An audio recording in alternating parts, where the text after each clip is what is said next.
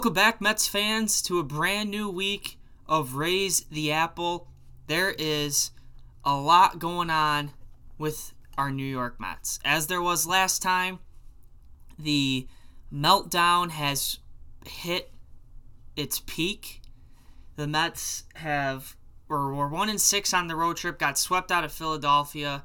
Zack Wheeler with the complete game shutout, and now they sit in third place in the NL East uh, two and a half back of the Phillies. The Mets did not have a game last night. Well, they started to against the Nationals, but then uh, the rain came in, so they have a doubleheader starting at 4:10 today. They'll finish the first game as is, and then the second game will be a seven-inning game, which stinks because the Mets. I don't know how many more doubleheaders they're going to have to play, but on the bright side, it is against the Nationals when you look at the Mets schedule the rest of the way, they have 20 game or 20 or 21 games combined with the Marlins and the Nationals, the worst two teams in the division. We know how the Marlins are. The Nationals sold off everybody except Juan Soto pretty much at the deadline. So now you have to deal with the Braves and the Phillies. They only have three games left against the Phillies, and then they end the season. Their last three games of the year are in Atlanta against the Braves, which could it could come down to whoever wins that wins the division. It could very well come down to that. And then of course you got the Phillies. That'll be, I believe, at home will be that series. And then like I said, 20, 21 games between the Marlins and the Nationals the Mets have. That is the time to make their move because this week is going to get tough. They got the Nats for today and tomorrow. Then comes probably the hardest part of the schedule, and it is coming at the worst possible time. So, when the offense has been at its worst and the pitching has taken a step back a little bit, the Dodgers and the Giants are next up. That is not ideal. The Giants were the first team in baseball to 70 wins. The Dodgers, every we all know about the Dodgers. They're the Dodgers, defending world champs. So it does not get easier for the Mets. This, they do have one of the tougher schedules going out the rest of the way.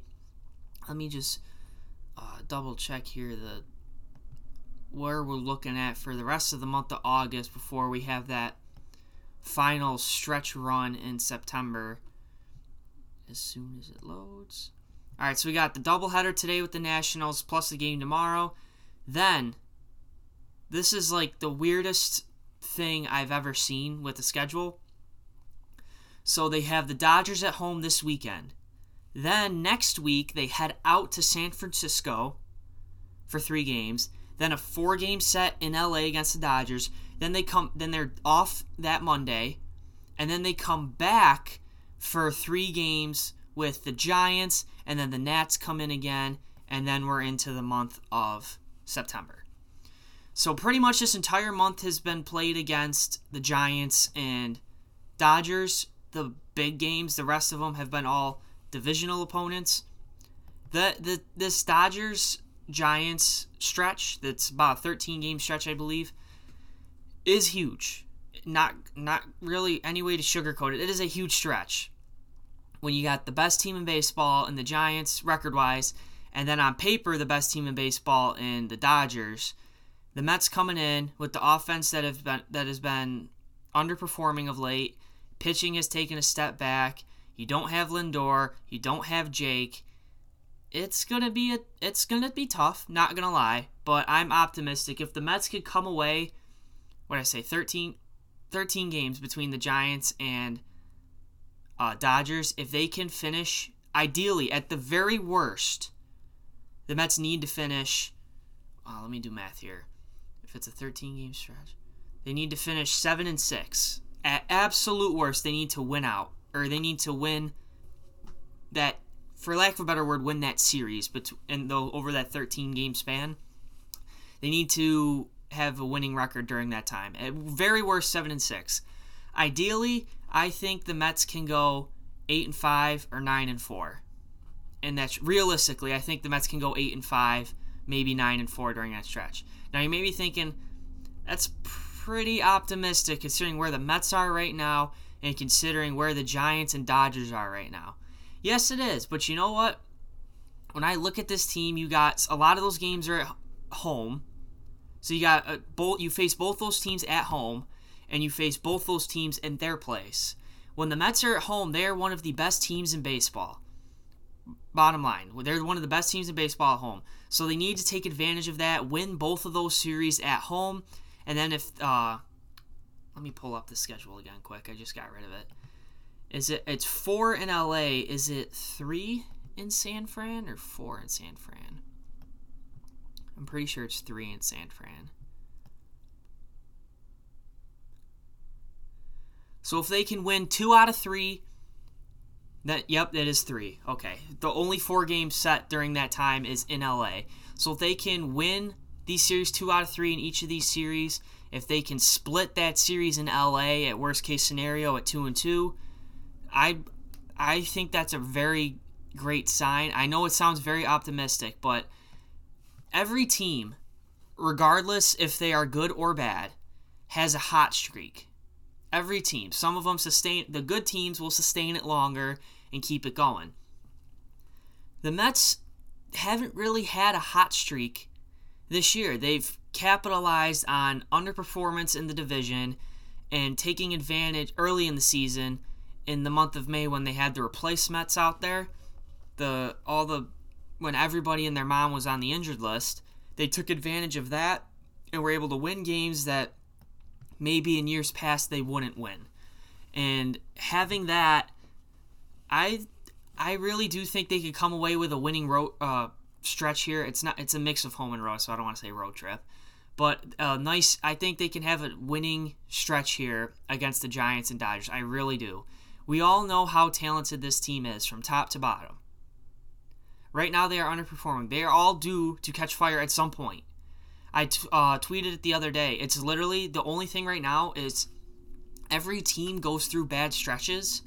It just so happens that the Mets' bad stretch is at the worst possible time because it's getting to later part of the season. They have about 50 games or so left in the year, and the Phillies are starting to get their act together at the right time.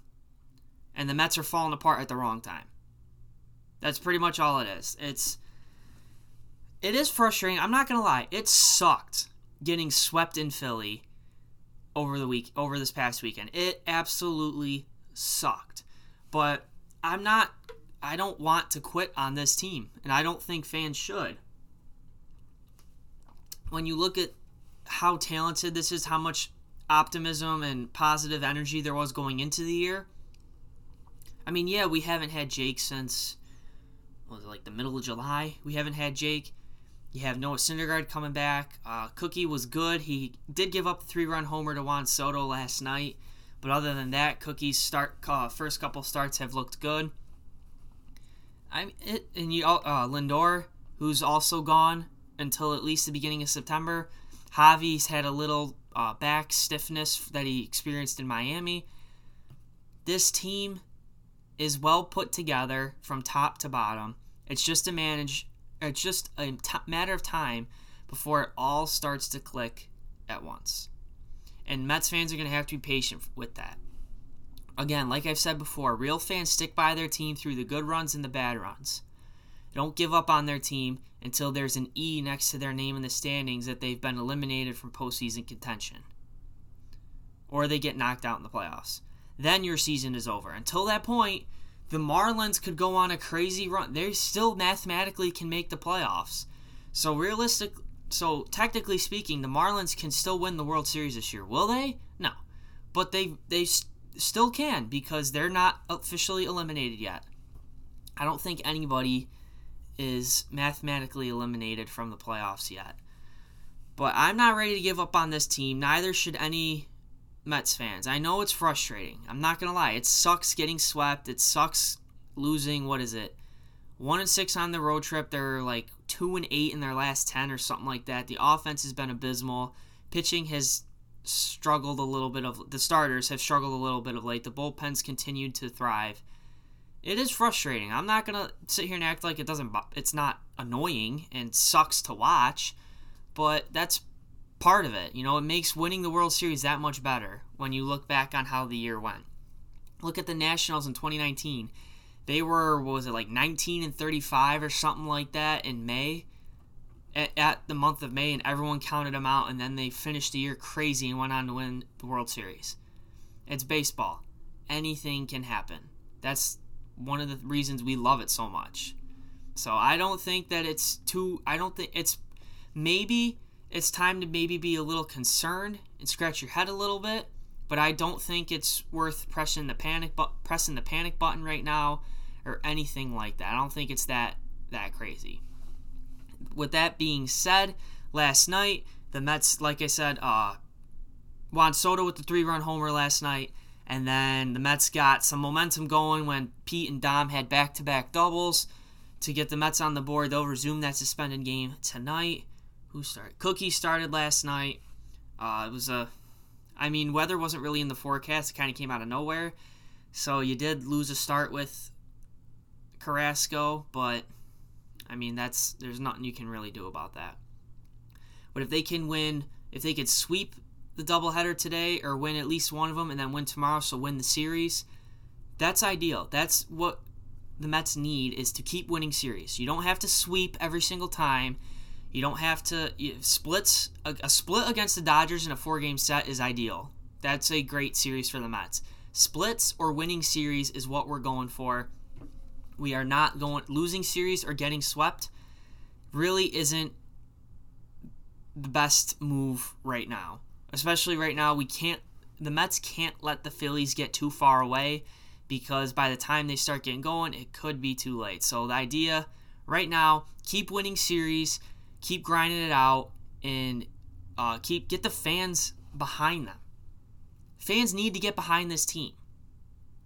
You know, players are humans too. They notice all that stuff. They notice fans bashing them on social media and the boos and the you suck chants, all that kind of stuff. Get behind them. And you will be amazed. I re- remember uh, 2019, the series, what was it? It was like end of July through basically the rest of the year when they went on that insane hot stretch that got them within wild card position. They won like 17 of 18 or something like that, or 15 or 16 or something crazy like that. And that Citi Field was rocking the entire time. That's what they need right now. They need every Mets fan to be behind them. I know it's tough right now, but that's part of being a fan. And I think having the support from the fans, they already have the support from the front office staff. You had Zack Scott speaking yesterday, just basically calling them out, saying the team's been underperforming. Uh, Luis Rojas' job is safe. You, you got the support from up top. Now you need the support from the fans, and these guys can really make something special happen.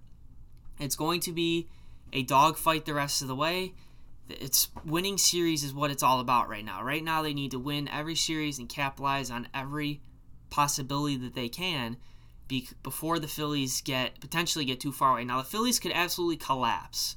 I don't know if that'll happen or not, but the Phillies could very well collapse and just fall apart at the end. But the Braves will still be there. The Braves have been kind of consistent pretty much the whole year. They have underperformed, but they've been consistently underperforming all year. So we're definitely not out of the woods yet.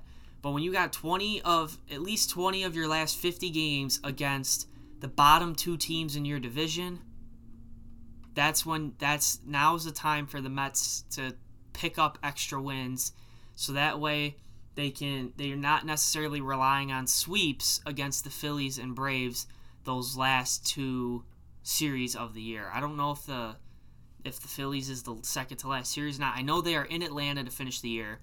I don't know when the Phillies series is, sometime in September.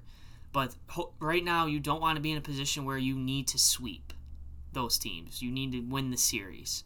So hopefully, things can start picking up. I think today's a great day for things to pick up in Queens.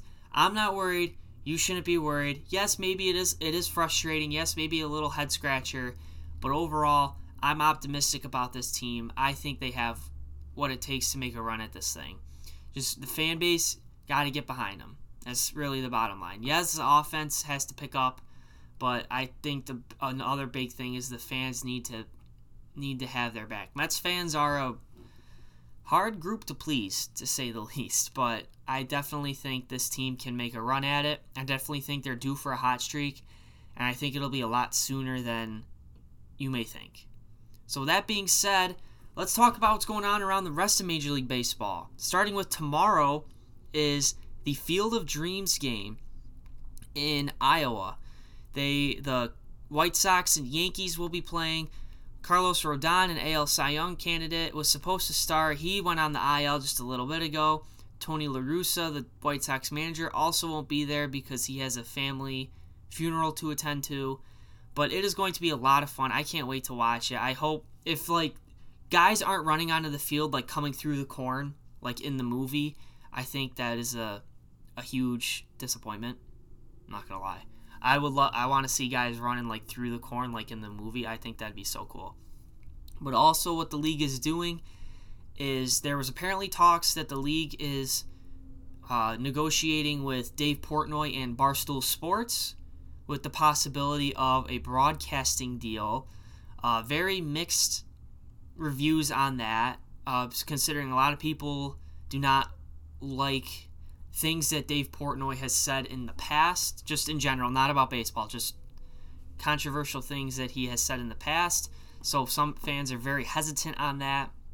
Personally, I, I kind of like the idea. I think Barstool's got a great popularity going right now, especially with, you know, starting nine and the You Gotta Believe, which is the Barstool Mets podcast. There's Barstool Sports has is growing very quickly, and I think that'd be a great move for MLB in general. Also, if they got rid of blackouts, but that's an argument for another day. But we got the dog days of summer right now. It's time to get behind the guys, and it's time to go win the whole damn thing. With that being said, that's going to wrap it up for today's episode. Kind of like a state of the Mets address, for, for lack of a better word. But it is time. It right now is the time to not worry yet. If it's in September and it's still like this, then yes, it is time to worry. But I'm not worried yet, and neither should you. Let's get behind the guys this week and let's go win some ball games. Make sure you subscribe on Apple Podcasts and YouTube. Make sure you follow on Twitter, RT underscore pod, and we will see you guys next time. Let's go, Mets.